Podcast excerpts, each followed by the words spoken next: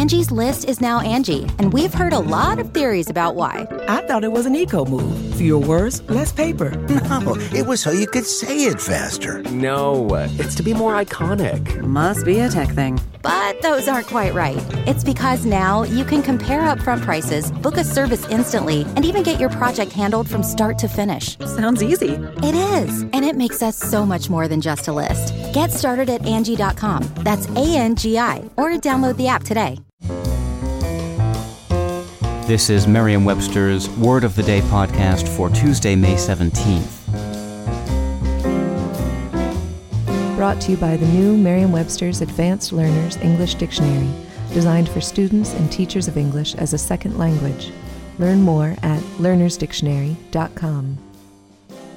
The word of the day for May 17th is Saguaro. Saguaro is spelled S A G U A R O.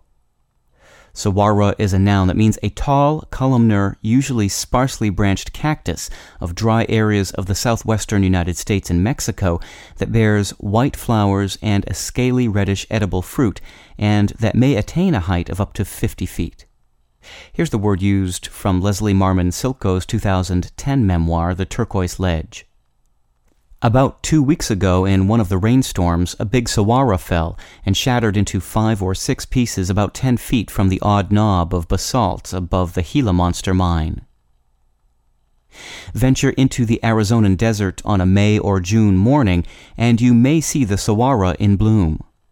For many of our readers, such as those living in Arizona and southeastern California, this sight and the word saguaro won't be anything new. You might know this emblem of all things southwestern simply as the giant cactus. The word saguaro originated in Opata, a language spoken by peoples of the Sonoran Desert region of Mexico. It came into English by way of the Spanish spoken by the Mexican settlers of the American West. The very saguaros we see today may well have been around when the word was first noted some 150 years ago. This amazing cactus can live for up to 200 years. With your word of the day, I'm Peter Sokolowski. Visit the all new learnersdictionary.com, the ultimate online home for teachers and learners of English. A free online dictionary, audio pronunciations, custom study lists, and interactive exercises are available now at learnersdictionary.com.